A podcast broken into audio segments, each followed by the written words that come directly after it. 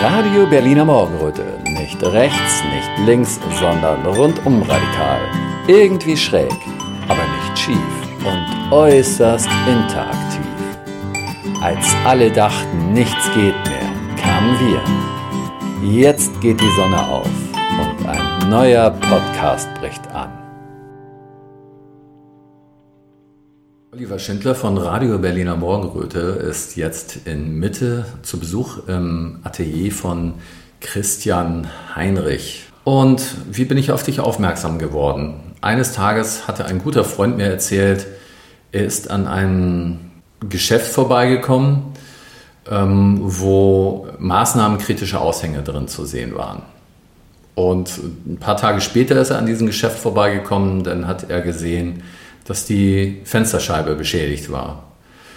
Und ähm, ja, dann habe ich ihn gebeten, mir mal den Namen dieses Geschäftes zu geben, was er gelesen hat. Und da stand Friendly Society drauf. Und Christian, du bist ein Teil von Friendly Society, ne? Ja, wir machen das seit 2003 mit dem Gregor zusammen. Ja. Wir haben die Friendly Society 2003 eigentlich in der Gipsstraße gegründet und ja, die, das war ich meine, ich komme aus dem künstlerischen Bereich. Ich habe ja hier in Berlin in der damals HDK studiert und. Gregor war hauptsächlich im Modebereich tätig und in der Musikbranche.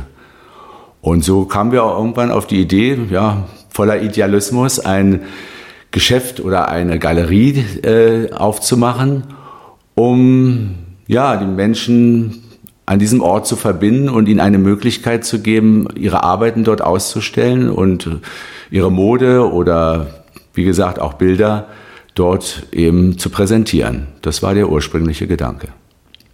Und der Name Friendly Society bedeutet ja freundliche Gesellschaft, ne? Wenn man das so wörtlich übersetzt, ja, richtig. Ursprünglich äh, Friendly Society ist, ähm, das ist Gregors Idee gewesen, mhm. Weil er war in London und äh, das war ein Club, der nannte sich Friendly Society und wenn man freundliche Gesellschaft oder freundliche Gemeinschaft ursprünglich, also sagen wir mal so, am Anfang haben die Menschen das den Namen gesehen und dachten, hm, ist das eine Sekte oder ist das ein Verein oder sowas in der Art? Und na, mussten am Anfang sehr viel Aufklärungsarbeit leisten und haben dann aber gesagt, nein, es geht eigentlich um den freundlichen Umgang miteinander, mhm. Weil Berlin hat ja äh, doch ein etwas raues, sage ich jetzt mal, na, eine raue Umgangssprache. Die Freundlichkeit lässt manchmal, wenn man Berliner nicht so gut kennt, mhm. zu wünschen übrig. Und Gregor kommt ja aus Frankfurt, aus dem Hessischen, mit einer Frohnatur. Ich bin eben ein ursprünglicher, also ein urgebürtiger Berliner und da hat sich das dann so verbunden, dass wir gesagt haben, okay, ja, lass uns doch einfach mal diesen freundlichen Umgang wieder kultivieren. Warst du denn selber auch schon immer freundlich oder warst du früher auch ein kauziger Berliner? Ach, ich weiß nicht. Also das kann man immer selber schlecht beurteilen. Ich denke, eigentlich schon war ich immer freundlich, denke ich schon, ja. Ja, ja, ja. ja. Aber das scheint euch schon irgendwie wichtig gewesen zu sein. Das war jetzt nicht nur so eine fixe Idee, ach, naja, die Menschen sind so unfreundlich miteinander. Das hat doch schon etwas tiefergehendes, eine tiefergehende Bedeutung. Ja, Hast du dich irgendwie unwohl gefühlt in Berlin deswegen? Ähm, das ist ja meistens ein Grund, etwas zu ändern, wenn man sich unwohl fühlt mit etwas. Das ist richtig. Also gerade dadurch, dass ich ähm, viel mit Gregor in, in der Zeit auch äh, unterwegs war, habe ich schon beobachtet, ich meine, man muss immer dazu sagen, das ist 2003, das, da ist die, der Mauerfall noch nicht so lange her gewesen. Mhm. Da war, das war auch Gipsstraße, es befindet sich in Mitte im Ostteil. Und naja, da waren wir auch in gewisser Weise vielleicht auch Fremde in diesem Gebiet oder in mhm. diesem Bereich. Und Menschen waren sehr skeptisch, würde ich sagen. Mhm. Und ja, aber letztendlich, wir hatten das ja auch schon im Vorgespräch, es geht ja um Gemeinschaft. Es geht darum, Menschen zu verbinden. Und das war immer bei uns beiden der Wunsch, ja, unterschiedliche Menschen, die also in unterschiedlichen Bereichen tätig sind, zu verbinden. Mode, Modedesigner mit, mit äh, Künstlern, Bildhauern. Mhm. Ich meine, der, wir wissen ja, in der, gerade in der künstlerischen Szene ist es so, dass jeder so seinen Weg geht und es wird ja auch schon an den Hochschulen so äh, ja, gepredigt. Ne, du schaffst es nur allein, den Erfolg nie in der Gemeinschaft. Und ja, deshalb haben wir gedacht, ey, wir, wir, wir müssen die Menschen verbinden, wir, wir müssen den Kontakt äh, herstellen. Das wird an den Hochschulen schon so gelehrt. Also an einer künstlerischen Hochschule wird schon werden kapitalistische Prinzipien gelehrt sozusagen. Das ja? kann man so sagen, ja. Also die Ellenbogengesellschaft. Ja, ja, ja, natürlich. Mhm. Also ich bin, ich bin natürlich, ich bin, ich weiß nicht, wie es heute ist. Also ich denke nicht, dass sich das verändert hat. Aber bei uns an der Hochschule wohnen vor allen Dingen, das hat man daran gesehen, äh, war es immer wichtig, erfolgreiche oder berühmte, sage ich ruhig mal, Künstler als Professoren an die Hochschule zu holen. Ah. Also wir hatten zum Beispiel, vielleicht ist das einigen ein Begriff, Georg Baselitz an der Hochschule. Ich meine, das ist, und auch Markus Lüppertz.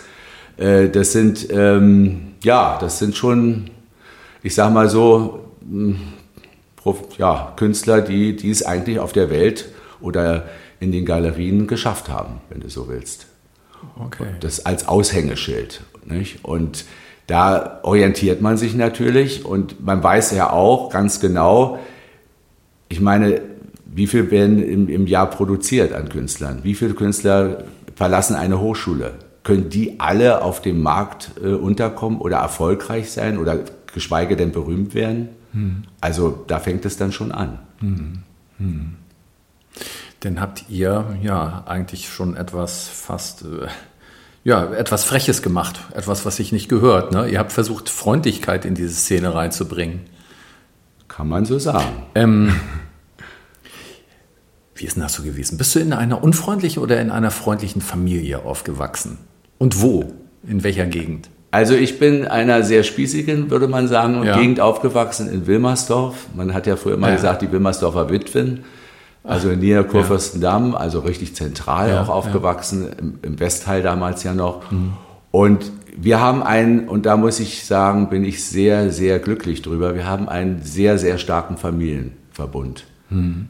Also das ist, wenn, wenn es einem in der Familie irgendwie schlecht geht, dann ist immer einer da, der einen unterstützt. Und gerade in meinem Bereich als Künstler, äh, ja, du kannst da weder von leben noch sterben, wenn du so mhm. willst. Also mhm. es sei denn, du wirst, du, du steigst die Berühmtheitsleiter hinauf, dann ist mhm. es was anderes. Ne? Aber ich habe mich damals entschieden, ähm, da mal so Kunst zu machen, um nicht erfolgreich zu sein, sondern weil's, weil es mir Freude bereitet hat. Ja. Und da hast du natürlich dann hast du es oft etwas schwieriger, ja. Ja, musstest du da wie man so schön sagt, Kellnern nebenbei noch irgendwie oder so? Oder hast du das so noch irgendwie hingekriegt? Ich habe das eigentlich so hingekriegt. Ich sag mal so, während des Studiums, ich habe einen Taxischein gemacht, das mhm. war ganz lustig. Und ich habe dann auch, äh, ich hatte ja äh, Werkerziehung und Kunsterziehung an der HDK damals studiert mhm. und hatte eine sehr, sehr hilfreiche ähm, Professorin gehabt, die mich unterstützt hat. Die hat mir einen Tutorenjob gegeben und ich habe später dann für zwei Jahre eine Dozentenstelle bekommen. Also ich war immer irgendwie, ja, hatte ich irgendwie einen Weg gefunden, äh, mich über Wasser zu halten, wenn du so willst. Ja, das äh, korrespondiert gut mit dem Begriff im Fluss zu sein, sozusagen. Im, genau. Sich über Wasser zu halten. Richtig, im Fluss In zu sein. Moment, genau. Und für mich war es immer wichtig, die Kunst zu machen. Das war also von klein auf schon. Bei mir war es immer so. Ja, also ich habe schon, mein Großvater hat gemalt und äh, ich habe damals schon als kleines Kind dort äh, gestanden neben der Staffelei und habe die Ölfarben genossen, den Geruch der Ölfarben. Das war, ach, das war ein schönes Erlebnis. Und Süß. da kommt einem so ein Postkartenbild zu den Kopf, wo, so ein großer Mann so denn an so einen einer Staffelei da äh, am Pinseln ist dann daneben dann nochmal so, so, so ein Winzling auch an seiner Staffelei da am Pinseln ja. ist. Ja, so war es auch. So, und das hast du dir abgeguckt und das hat dir gleich Freude bereitet. Ja, und mein Großvater hat es, und meine, gerade meine Großeltern, auch meine mhm. Großmutter, die haben das immer unterstützt. Ja. Also die haben immer, wenn irgendwie Geldmangel war, dann haben sie mir immer was zugesteckt, ja. das muss ich schon sagen. Ja, ja. Hattest du auch Geschwister? Nein, ich bin ein Einzelkind. Mhm. Und wenn du jetzt sagst, ihr habt äh, in der Familie, so in der Verwandtschaft euch unterstützt, dann betraf das dann auch Onkel und Tanten oder sowas? Ganz genau, ja. Da. Als ich angefangen habe in die, also ich wollte ja eigentlich Lehramt machen, weil das mhm. war ja dann so der Weg der Sicherheit, die man ja so hat. Ne? Also äh, mein Vater hat gesagt, äh, ja, äh, naja, Kunst, brotlose Kunst, was willst du damit anfangen? Und dann habe ich, war ich so ein bisschen pfiffig und habe gedacht, okay, dann machst du Kunsterziehung. Mhm. Da hast du zumindest noch die Möglichkeit, ein Lehramt zu machen. Und mhm. so habe ich, da bin ich dann diesen Weg gegangen und ich habe dann eben auch äh, erste Staatsexamen gemacht, aber habe dann gemerkt, hm, das ist doch nicht so ganz meins. Das, die Kinder, gar kein Problem. Ne? Mit mhm. Kindern habe ich überhaupt kein Problem. Ich habe sehr viele Kinderfahrten gemacht damals. Und aber dieser ganze, dieser ganze bürokratische Aufbau und äh, ja, das, das war überhaupt nicht meins. Und ich hatte dann das Glück, wie gesagt, über diese Professoren dann eine ähm, Dozentenstelle an der Uni zu bekommen. Und wenn du dann einmal da bist, äh, ich will jetzt gar nicht angeben, aber ich habe mit Heiner Müller zusammengearbeitet. Ich weiß nicht, ob dir das noch ein Begriff ist. Doch, ja. ja ähm, dann ja, dann gehst du da nicht in die Schule zurück. Ne? Dann, mhm. dann ist es einfach, wenn du mit Studenten arbeitest, die mit Freude am Werk sind. Äh, und wir haben kleine Theateraufführungen gemacht. Wir haben die Hamlet. Auch mit Heiner Müller zusammen? Ja, wir haben. Der ist ja, ja, der ist ja nun wirklich einer der berühmtesten Berliner äh, Regisseure, Autoren, was auch immer. Ne? Wir haben, wir haben damals, ähm, ich weiß jetzt nicht mehr das Jahr, aber da war noch die Mauer. Das war irgendwie Anfang mhm. der 80er. Mhm. Ähm, haben wir bei die Professor Flum Schönewolf, mit meine Professorin, die mich da eben sehr viel unterstützt mhm. hat, die hatte damals schon na, zu, äh, zu, Heiner Müller im Osten, er hat ja im Osten gelebt, ne, mhm. mhm. Kontakt gehabt und hatte dann, äh, wollte ihn dann auch äh, wenigstens zur Premiere rüberholen. Wir haben damals die Hamlet-Maschine, das erstmalig die Hamlet-Maschine mhm. aufgeführt. Mhm. Also in der Hochschule der Künste gibt es auch sogar noch Aufnahmen und alles. Und dann später, als die Mauer fiel, dann kam Heiner Müller zu uns. Und dann haben wir, ja, zwei Jahre war das, da hatte er eine Gastprofessur gehabt an der HDK. Mhm. Und äh, da haben wir dann mit ihm zusammengearbeitet, ja. Das war eine sehr, sehr inspirierende Zeit, muss ich schon sagen, ja. Ich glaube, der ist am Whisky gestorben, kann das sein? Oder ja, ich irgendwie verhört? Das ne? könnte sein, weil äh, unsere Professorin sagte immer, hast du schon Whisky äh, hingestellt, ein Glas Whisky? Ich sage, ja, ja, alles gut, ich habe das alles schon vorbereitet. ja, ja, ja, so ist das. Ja. ja. Ja, aber er war, also es war, es war schon eine Persönlichkeit, das muss ich das schon sagen. Auf jeden Fall. Ja. Auf jeden Fall. Das kenne ich. Ich hatte tatsächlich in meiner kurzen Zeit als Schauspieler hatten wir auch mal ein paar Sachen von ihm ausprobiert. Das ja. sind irre Texte, also sehr sehr kraftvolle. Man, man bekommt sofort Bilder, wenn man die liest und so, so, so archaische Bilder. Ganz toll, ja. Ganz genau. Ja. Und ich, wie gesagt, wir hatten die Hamlet-Maschine ja. aufgeführt. Ja. Das ist ein ziemlich, ja, das ist schon ein ziemliches Werk. Also sehr, sehr umfangreich und auch sehr tiefgründig ja. Ne, und sehr aktuell eigentlich zu jeder Zeit. Mm, und ich hatte damals meine Werkprüfung machen müssen, mhm. eine Abschlussprüfung im Werkerziehung und habe mir, weil du das gerade sahst, nur ein Zitat herausgesucht. Und es hieß Fernsehen, der tägliche Ekel. Und das hat mich schon damals so fasziniert. Ja. Dazu habe ich eine Multimedia-Show, ich meine zu damaligen Verhältnissen, wir hatten noch nichts Digitales. Das war, mhm. ich weiß nicht mehr, Anfang der 80er gar irgendwie. Ne? Mhm. Ne? Ja, genau. Und ne, ich habe mit Super 8 Filmen gearbeitet und mit Video, damals noch mit Videotapes und, und solchen Sachen und habe eine so eine Multimedia-Show gemacht und zum Thema Fernsehen der tägliche mhm. Ekel. Und das Ziel war, ähm, alle Zuschauer dass sie alle rausgehen und äh, sozusagen das sich nicht mehr angucken konnten. Habt ihr das so geschafft? Ja, ich habe es fast geschafft, ja. das ist witzig. Das ja. erinnert mich an etwas, was ich einmal mitgemacht hatte. Es war furchtbar. Es nannte sich das schlechte Will. Das ging darum, möglichst schlechte Stücke da vorne äh, zu zeigen. Das war in der Lehrter Straße damals in der Nähe von Hauptbahnhof gemacht worden. Und das Publikum durfte dann mit äh, leeren Dosen und mit äh, Papierkugeln nach einem schmeißen. Und wenn es dann irgendwann reichte, wurde man vom Personal von der Bühne getragen. sehr gut, sehr gut, ja, genau. Ja, aber das hat jetzt nichts mit Friendly Society Richtig, zu tun. Richtig, wir sind jetzt ein bisschen abgekommen. Da würde ich gerne den Bogen nochmal hin zurück ja, machen. Also ihr habt dann, äh, du hast mit Gregor zusammen Friendly Society gegründet. Ähm, und ähm, das ist auf der einen Seite hat das eine gewisse Philosophie gehabt, auf der anderen Seite habt ihr aber auch ein ein Geschäft gehabt, wo ihr Kunst hergestellt habt und Mode. Äh, Habe ich das richtig verstanden? Also ja, Gregor hat selbst Mode gemacht. Mhm. Ich bin ja freischaffender Künstler mhm. und ähm, ich habe meine Bilder ausgestellt. Am Anfang nicht so sehr, weil ich eigentlich mhm. wollte, ja, ich wollte den Kontakt zu den Künstlern äh, aufnehmen, weil das, mhm. was ich vorhin schon sagte, ist einfach äh, schön, wenn die Künstler untereinander, miteinander arbeiten, reden, was sie tun, was sie machen. Ja, ne? ja. Und nicht nur einfach eine Galerie, die irgendwie Bilder präsentiert und verkauft, sondern es ging immer darum, äh, dass die Künstler dann auch anwesend sind oder irgendetwas dazu, ja, wie soll ich sagen, beitragen. Ob es ein Vortrag ist oder ob es eine musikalische Darbietung ist. Ne? Wir haben also auch eben Musikveranstaltungen gehabt. Wir hatten sehr, sehr viele. Da hat sich Gregor sehr intensiv drum gekümmert. Ähm, wir hatten sehr, sehr tolle Künstler gehabt. Sehr, sehr. Ich, ich kann jetzt leider gar nicht mehr sagen, wie viele und wie.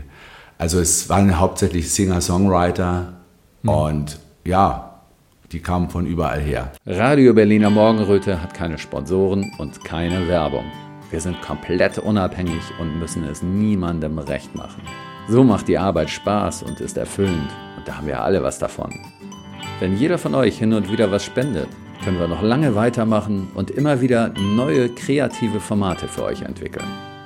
Der Spenden-Button ist unten am Ende der Webseite. Danke, dass ihr mitmacht. Sag mal, hatte euer Konzept denn auch funktioniert? Wenn das ansonsten so gewesen ist, dass Künstler sich ja gegenseitig eher mit den Ellenbogen bearbeitet haben und ihr dann anderes Flair verbreiten wolltet, hatte das erstens bei euch funktioniert, also in, in eurem Rahmen, in euren Gebäuden, bei euren Ausstellungen? Und zweitens, hattet ihr den Eindruck, dass das auch so ein bisschen nach außen ausgestrahlt hatte? Also ja, zum Letzteren nach außen gestrahlt auf jeden Fall, denke ich. Mhm. Also es kamen vielleicht nicht so viele Menschen, wie wir uns uns immer erhofft haben, aber wir haben dann auch gemerkt, dass die Räumlichkeiten zum Teil zu klein sind. Also wir mhm. hatten ein, eine große Modenschau an der komischen Oper, einen Laufsteg mhm. direkt mhm. neben der komischen Oper gemacht. Mhm. Und äh, in einem Parkhaus die Friendly Society mal ich weiß gar nicht mehr, das war irgendwie so Fashion Week, glaube ich, mhm. damals ein, im Parkhaus eine große Veranstaltung gemacht. Also ja, nach außen tragen, aber es war schwierig. Weißt ja. du, das war, äh, Oliver, das war sehr schwierig, weil, naja, du brauchst schon auch, um Werbung zu machen, wenn du willst, Geld. Ne? Du mhm. brauchst Mittel. Und es waren, ich sag mal so, es waren immer so, dass wir, wir kamen über die Runden, wenn du so willst. Wir haben das wirklich aus einem idealistischen äh, Gefühl heraus gemacht.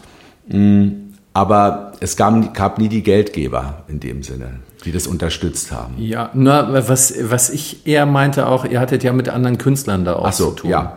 Und die Frage ist ja letztendlich für mich, ähm, hat sich eure Haltung teilweise auch die, vielleicht auf die übertragen? Oder habt ihr das Thema auch offen mit denen kommuniziert? Wie ist der Umgang unter uns Künstlern? Sonst ist das ja mehr ellenbogenmäßig. Weil normalerweise wird ja auch immer ganz gern um die Dinge rumgeredet. Dann sagt man, ach ja, ja, ich finde auch, das sollte eine ganz freundliche Gesellschaft sein. Wir sollten alle ganz lieb miteinander sein, aber in Wirklichkeit ähm, da ist das denn nicht stimmig. Ja, das ist, ist eine interessante Frage, die du mhm. stellst. Ähm, und ich gebe dir auch, ja, ich muss sagen, äh, so im Nachhinein, wenn ich das, kann das ja nur aus der heutiger Sicht mhm. betrachten, war es schon eher so, dass jeder so seinen Weg gegangen ist. Mhm. Ich hatte, ich erinnere mich dann äh, in dem Moment, äh, ich wollte eigentlich ein Katalogprojekt äh, starten mit den Künstlern, die wir vertreten. Und da gab es Schwierigkeiten, so viele Schwierigkeiten, weil es ging darum, wer, wer kommt rein, wer setzt, kommt auf die erste Seite, wer, ne, also das, das na, das, das gab es schon. Ja, also ah, das ja. ist, und mhm. da habe ich dann gesagt, oh, also da habe ich ja jetzt gar keinen Bock zu. Also ja. darauf habe ich gar keine Lust.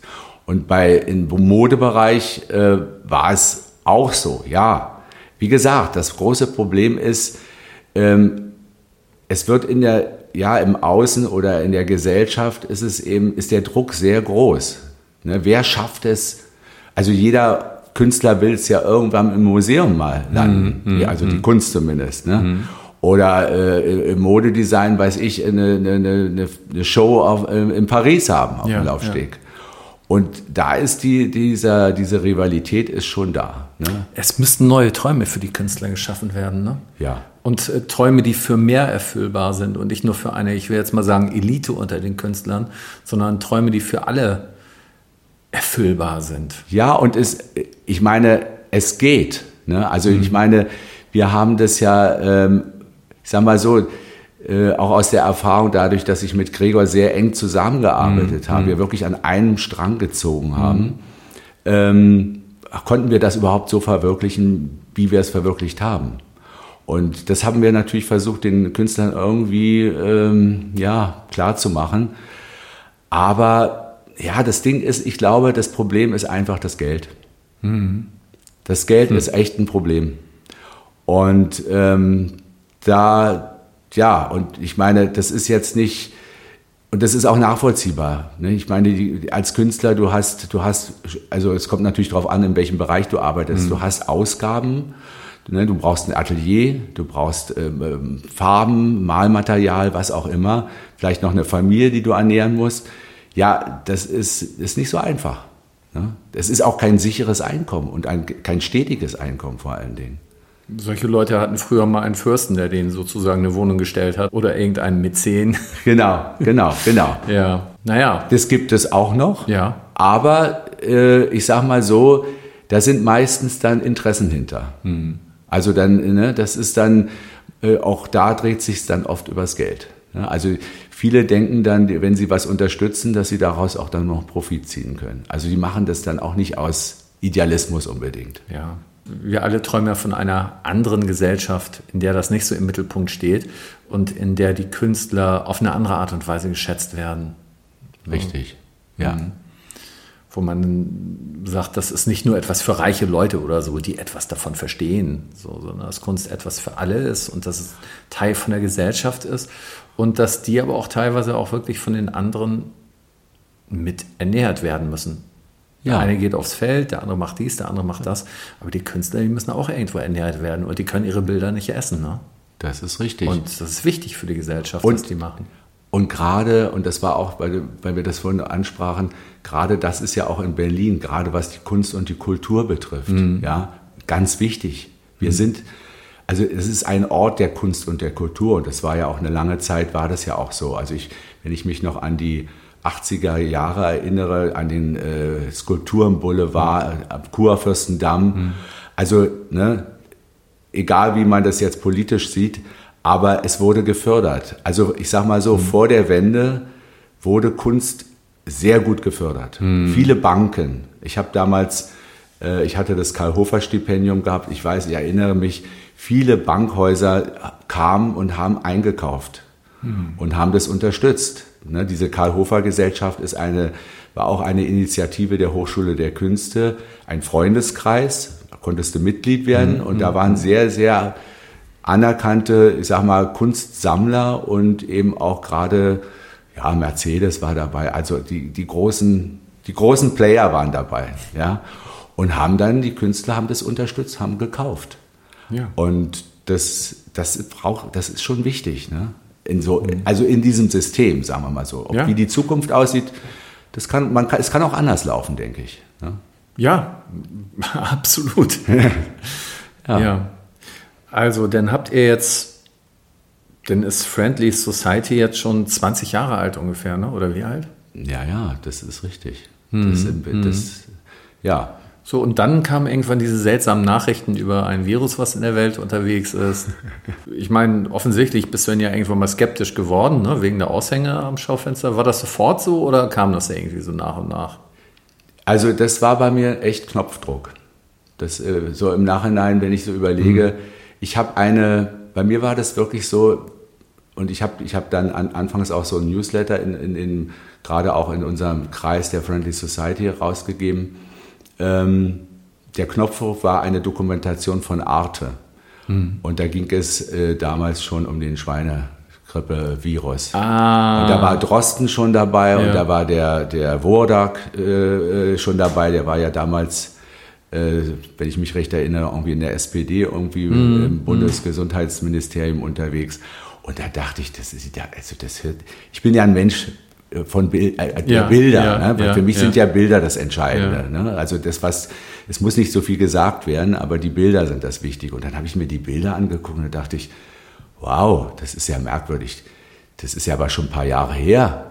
Und das, ist, das, das fühlt sich sehr ähnlich an jetzt. Dann hast du dich weiter informiert, ja? Und dann bin ich, dachte ich, ja, wie, wo gehe ich hin, um weitere Informationen zu bekommen? Mhm. Und bin dann äh, auf Telegram gelandet. Und ja. Ne, also wie viele sicherlich ne, in der Szene, sage ich jetzt mal. Und ähm, habe da dann in den einzelnen Kanälen geguckt und klar, dann fängt man an, mit, mit gerade im medizinischen Bereich schaut man mm, sich so mm, mal an, wer mm. hat mhm. das gesagt und wie auch immer. Und ja, seitdem äh, bin ich da sozusagen äh, ja, in der Telegram-Blase.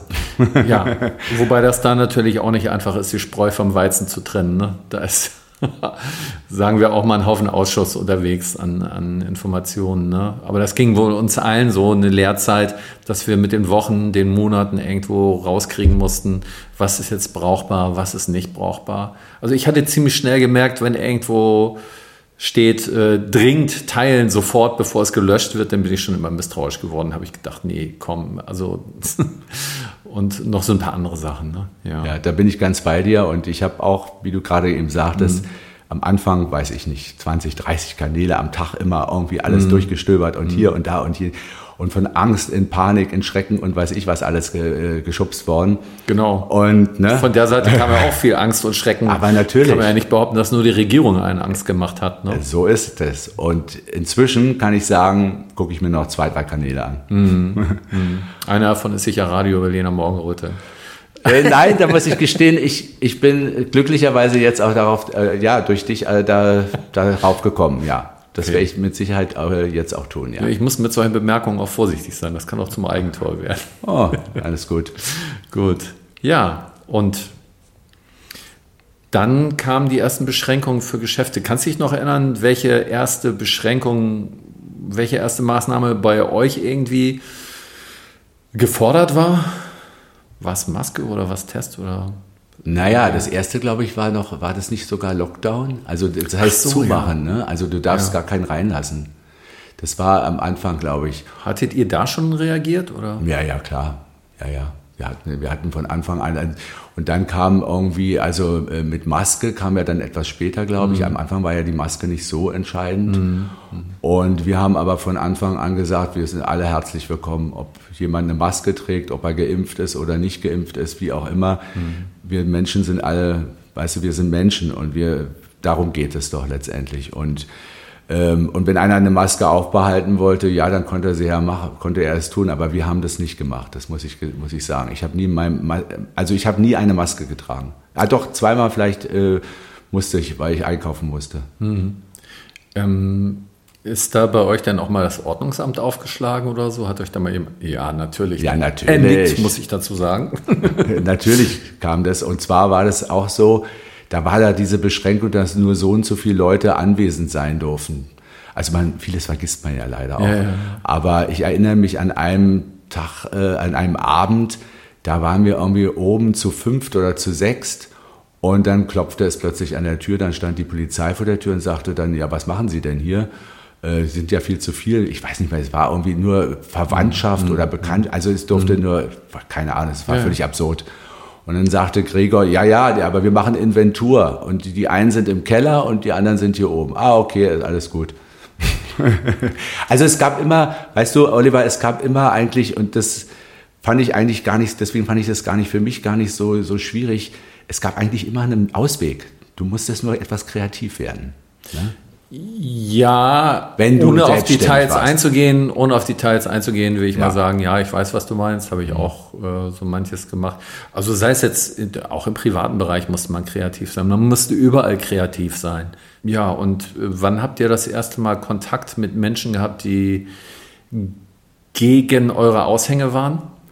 Ja, also ich habe was ausgehängt. Ich habe Zitate äh, äh aus, also aus dem Internet oder mhm. aus Büchern mhm. herausgesucht, mhm. die ich für, sag ich mal, zeitlos ähm, betrachte.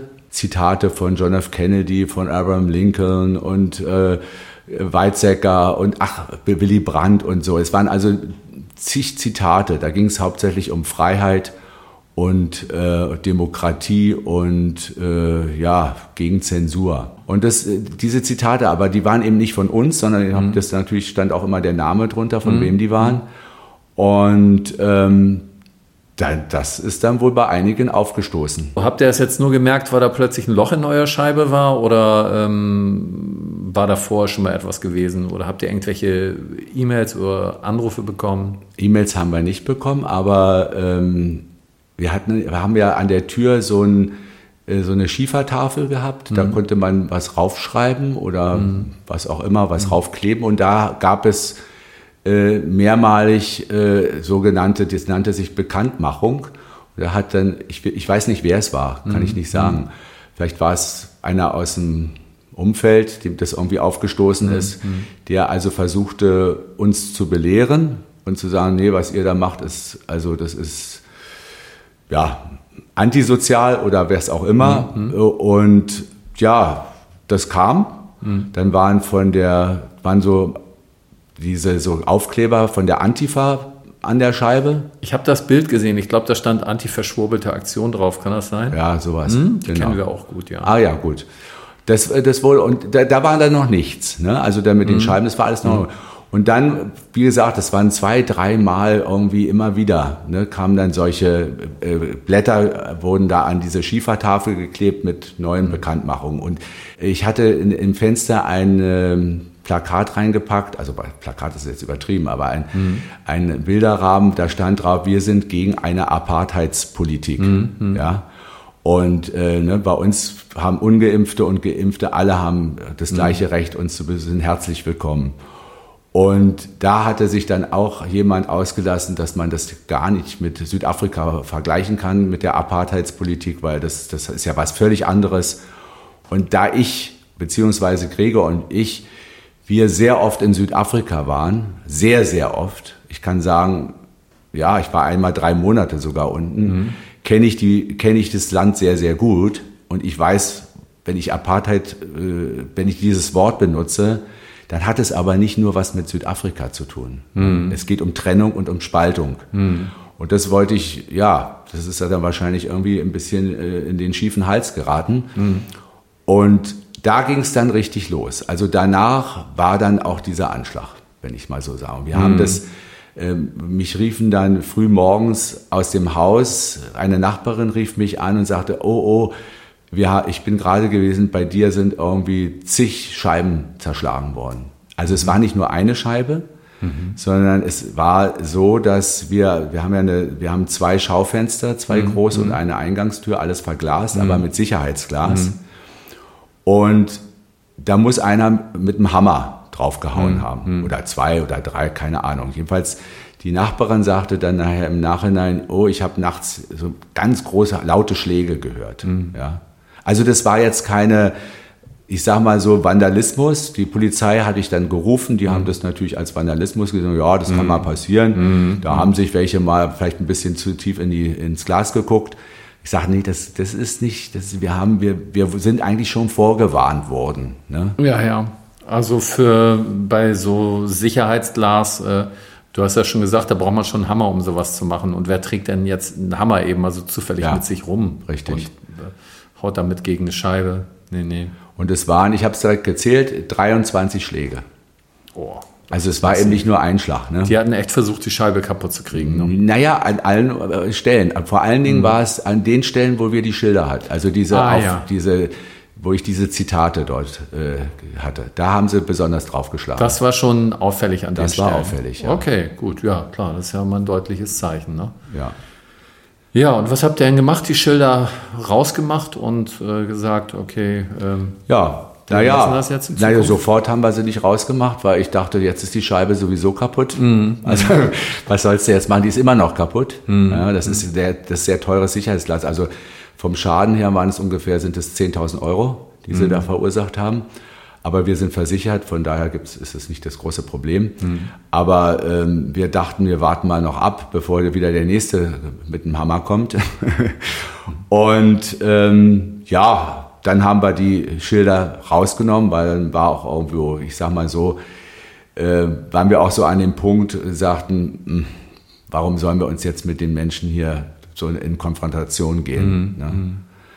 Äh, wir sind dann auch immer mehr zur friedlichen Lösung übergegangen. Und dann haben wir die, das Schaufenster mit weißen Fahnen geschmückt mhm. und ne, über den mhm. einen Weg des Friedens zu finden und der, ja, dass man einen Diskurs findet, das ist ja das Entscheidende letztendlich. Mm, dass man mm. sich zusammen an einen Tisch setzt und ein, ein, ein Ziel, ein gemeinsames Ziel erarbeitet.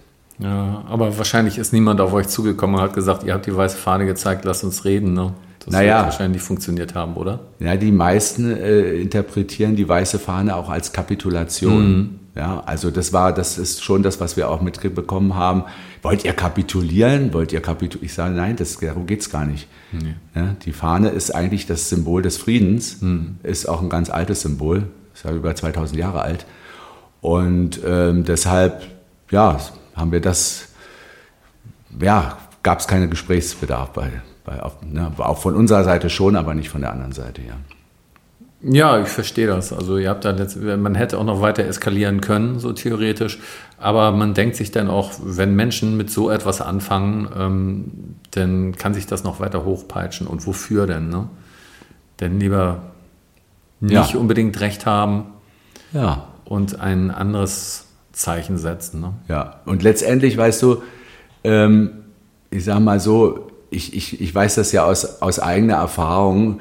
Ähm, ja, man hat, ich bin ja nun schon ein bisschen älter, ich habe auch in meinem Leben bin ich auch sehr vielen Ideologien oder mhm. vielen Dingen gefolgt mhm. und war auch zum Teil auch ein bisschen radikal. Also ja. nicht, nicht so in der Form, nie, nie, also verbal sage ich jetzt mal, mm, nie, nie mm, so mm, körperlich mm. oder, oder dem ich was zerstört habe. Aber klar, ich verstehe ja auch die, die Wut, die dahinter steckt. Ah ja. Ne? Also das, ich kann ja. das ja verstehen. Und das ist ja auch gar nicht mal, weißt du, ich betrachte das ja oftmals auch als Spiegel. Also bei mhm. den Menschen, die das machen, es hat nichts mit uns zu tun eigentlich. Ne? Es hat oft mhm. was mit dem Menschen zu tun, der, der diese Wut irgendwo rauslassen muss. Naja, und dann ähm, bist, kannst du ganz schnell ein gefundenes Fressen sein. Ich meine, das, das kann jeder Mensch im täglichen Leben erleben. Wenn du mhm. irgendwie eine bestimmte Bemerkung im Supermarkt machst, naja, und der ist nicht gut drauf, dann, ja, das stimmt. Also ich habe genau, ich habe den Gedanken ja zwischendurch auch öfter gehabt. Ne? Ich meine, das werden sicher bei der Antifa auch einige Leute vom Verfassungsschutz dabei sein, die sie so ein bisschen manipulieren. Aber es sind auch Menschen, die sind einfach Wut und die suchen ein Ventil für ihre Wut. Und wenn ich ehrlich bin, das bist du ja jetzt eben auch gewesen, ich war ja auch mal irgendwann jung. Mhm. Und konnte gar nicht so artikulieren, was stört mich jetzt an dieser Welt. Irgendwas ist in dieser Welt nicht okay. Ich spüre das aber ähm, ich weiß nicht, was es ist und dann so ein, so ein Verdacht, vielleicht bin ich es ja, der nicht okay ist und die Welt ist okay und dann bist du wütend, dann bist du unsicher und dann suchst du irgendein Ventil und ähm, dann kann das so eine Schaufensterscheibe sein oder dann hat die Antifa da eben Leute gefunden, ähm, ja, die sie ja mitziehen kann und dann gegen die sogenannten Schwurbler und, und ähm, Querdenker dann da aufhetzen kann. Ne? Mhm. ja, das, ja, das ist ja oft so. Ne? Also äh, ich kann es ja ganz ehrlich sagen, hier auch in dem Gespräch, mhm. ich war ja selber früher sehr grüner Aktivist, mhm. wenn du so willst. Mhm. Ich stand für die grünen Ideen mhm. und aber die haben ja nun leider nicht mehr so viel mit dem zu tun, was wir heute haben. Ne? Nö, das ist eine andere Partei. genau, und aber wer ist nicht für Natur und für die Menschen und mhm. das, was ja auch dort immer ganz die Basis mhm. letztendlich getragen hat. Ne? Aber ich, ich meine, äh, ich war, damals war es ja noch die alternative Liste hier in Berlin, ganz mhm. ursprünglich, mhm. damit fing es ja eigentlich an. Und da war ich Feuer und Flamme, klar, und habe auch geschimpft auf, weiß ich, die CDU-Politiker und was ja. die da für eine, für eine schlechte Politik machen und wir, ne, und, und die, und die Natur, das alles an die Wand fahren mhm. hier. Also ich ich kann das gut nachvollziehen. Ja, erstmal kennt man den Weg der Wut. Ich glaube, das genau. macht jeder, den, den Weg der Wut, der Empörung, so aus einem Gefühl der Machtlosigkeit heraus.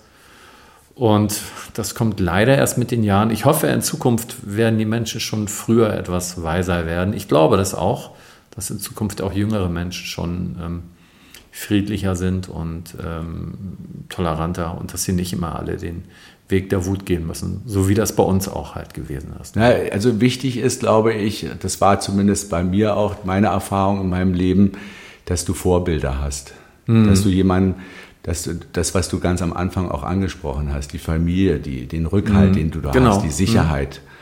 Und dass du, ich habe sehr engen Kontakt zu meiner Mutter mhm. und wir besprechen alles. Mhm. Und ähm, ja, und die ist dann auch sehr kritisch, ja, und äh, sagt mir dann, ja, pass mal auf, sieh das doch mal aus, von der, äh, aus dieser Perspektive. Und auch Freunde hast, die dir dabei, also ich sage mal so, die dir denn nicht nach dem Munde reden. Ne? Das ist ja, ganz wichtig. Ja. Ja. Ja, ich weiß genau, was du meinst. Ja, das mhm. ist ganz wichtig, dass du selbstkritisch mal guckst und reflektierst. Was mache ja. ich da? Wo bin ich da? Wer bin ich? Was will ich? Mhm. Ja? Und das ist doch eine, ja, das ist doch ganz wichtig. Also das meine ich mit Vorbilder und ich habe das eben auch so gelernt. Ich habe das ja auch anfangs gesagt. Mein Großvater war in gewisser Weise ein Vorbild für mich. Mhm. Deswegen bin ich wahrscheinlich auch Künstler geworden. Mhm. Und äh, meine Eltern auch. Ne? Mhm. Meine Eltern sind eigentlich, ja, das, die waren immer, die haben immer eine sehr harmonische äh, Beziehung geführt. Also es war bei uns, na klar gibt es immer mal einen Streit und ja, eine ja, Auseinandersetzung, ja. aber es ging am Ende war, ging es immer friedlich aus. Und mhm. das ist entscheidend. Ne? Ja, ich würde sagen, dann haben wir alles besprochen, was zu besprechen ist. ja. Und dann bedanke ich mich ganz herzlich für dieses Interview. Ja, ich danke dir, Oliver. Es war schön, mit dir zu sprechen. Danke.